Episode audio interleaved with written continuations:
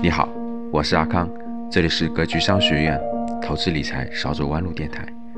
阿康这个电台呢，可以帮你在投资理财上少走很多的弯路。如果你不会投资，也不会理财，在房产投资上面有困惑，或者是之前有投资的经历，但是亏损特别严重，可以与阿康交流。微信号五幺五八八六六二幺，我也会邀请你进群与更多的人交流。为什么学历不值钱，但学区房值钱？之前网上有这个段子，把它当成一个笑话来讲，但是实际上这个话题还是有一些悲伤的。学历和学区房作为两个变量循环套，就像先有蛋还是先有鸡这样比较纠结的话题。但是如果引入第三个变量，关系一下子就清晰明了了。那么第三个变量就是资本，学历和资本比谁值钱？考虑到资本的定义就是一大笔钱可以钱生钱，那肯定是资本值钱喽。学历是什么？是劳动力质量的指标。名牌学历往往意味着作为劳动力效率和产出能力比较高。你让劳动力去对抗资本，谁赢谁输也就一目了然了。资本本身就是很多劳动力的结晶。钱就是一般等价物，是凝结的无差别的劳动。你工作开价一个小时两百块，那么两千块塞到桌子上，就是可以抵你十个小时。你得先把劳动力变成资本，努力工作赚钱投资才有可比性。我们把人分成四类：第一类，个人没学历，家里没资本；第二类。个人有学历，家里没资本。第三类，个人没学历，家里有资本。第四类，个人有学历，家里有资本。那么这四类谁厉害呢？四大于三，大于二，大于一，这把应该没什么争议了。为什么学区房值钱呢？因为第三类人正在抢夺第二类人的资源。让自己的下一代成为第四类，而在抢夺过程中，竞相出价，把学区房的价格降上去了。第三类人正在通过竞价学区房，将第二类人的下一代挤到第一类去了。为什么总纠结？清华北大毕业的买不起学区房，还买学区房考清华北大干啥呢？注意这句话，没有主语，逗号以后。隐藏了更换省略的主语，前半句特指的是某一部分的清华北大生，是第二类呀。苦苦努力扛不过后半句要买学区房，剑指清华北大的第三类、第四类。学区房买不起，以后他们的孩子基本上就是奔着第一类去的，而不是第四类。久而久之，几代人以后，最后绝大多数人就分为两类人了：第一类和第四类。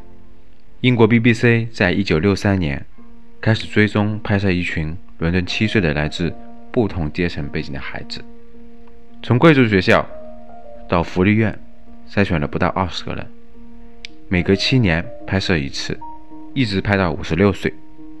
这部纪录片叫做《人生七年》。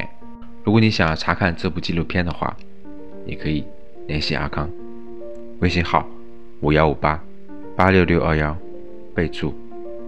纪录片，这部纪录片感悟最大的是，教育对一个人的影响太重要了。富人对于教育的重视程度远远大于穷人，并且代代相传。在我们中国七十年代之前呢，人人都一无所有，天然平等。高等教育资源的分配，靠的是公平的高考筛选。国家将稀有的宝贵资源。按照个人的天赋分配，来实现效用的最大化。谁的分数高，谁去上大学。接下来包分配好工作，来获取优势的社会资源、权利，造成个体在一代人的时间内，去完成了翻天覆地的变化。因此，中国社会才会生成热热烈烈、持久的学历崇拜。因为教育这个变量太重要了。优质教育资源，古籍中外都是相对稀缺的，可以说全世界最竞相争夺的资源，可以说是全世界竞争最激烈的资源。按照什么逻辑和规则分配，将直接关系社会阶层的流动。我们回顾过去，中国的高考是高度计划经济保留下的遗产。无论是考试结果、考试实际水平如何，录取名额在考前就已经完成了精确的分配。例如，北京分一百五十个名额，安徽分二十个名额，考完排分，排不上就没用。北京的第一百五十名和安徽的第二十一名没有任何区别，没有可比性。目前的高教资源分配过程中呢，基本排除了所有的资本因素。比如复旦大学一年收三千个本科的学费，一学年只有五千五百块；公立研究生免费，能出得起五千五百块一年的人太多了。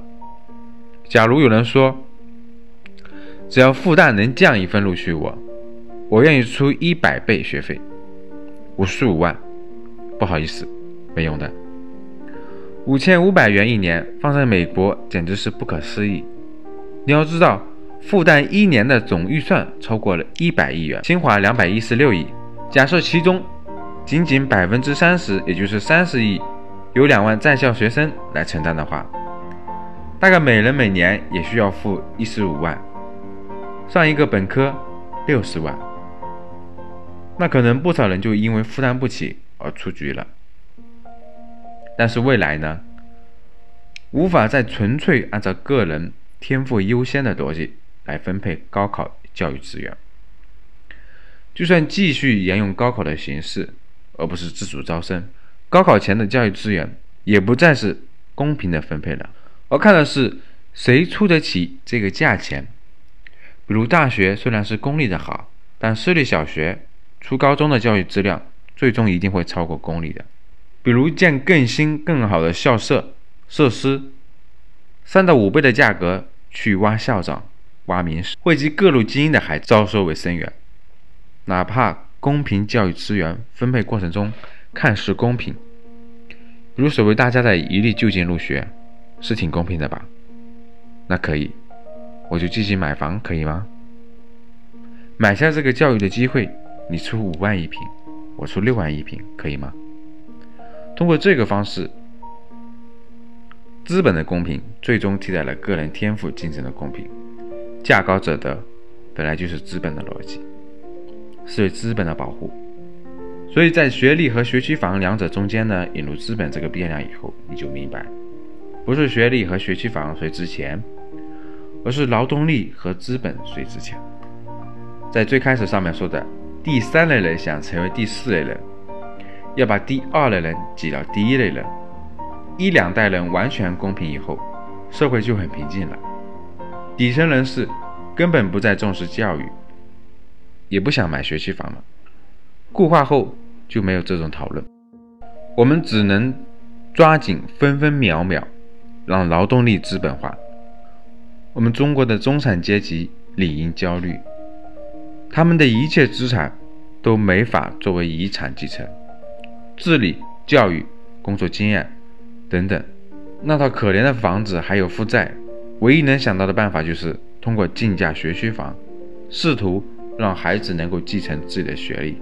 所以说这个段子一点都不好笑，在我们看来呢，还是有一点点悲哀。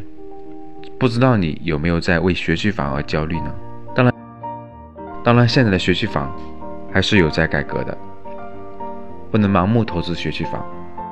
如果你不会投资，不会理财，在房产投资方面有困惑，特别是之前投资有过亏损的经历，可以与阿康交流，微信号五幺五八八六六二幺，我在微信那里等你。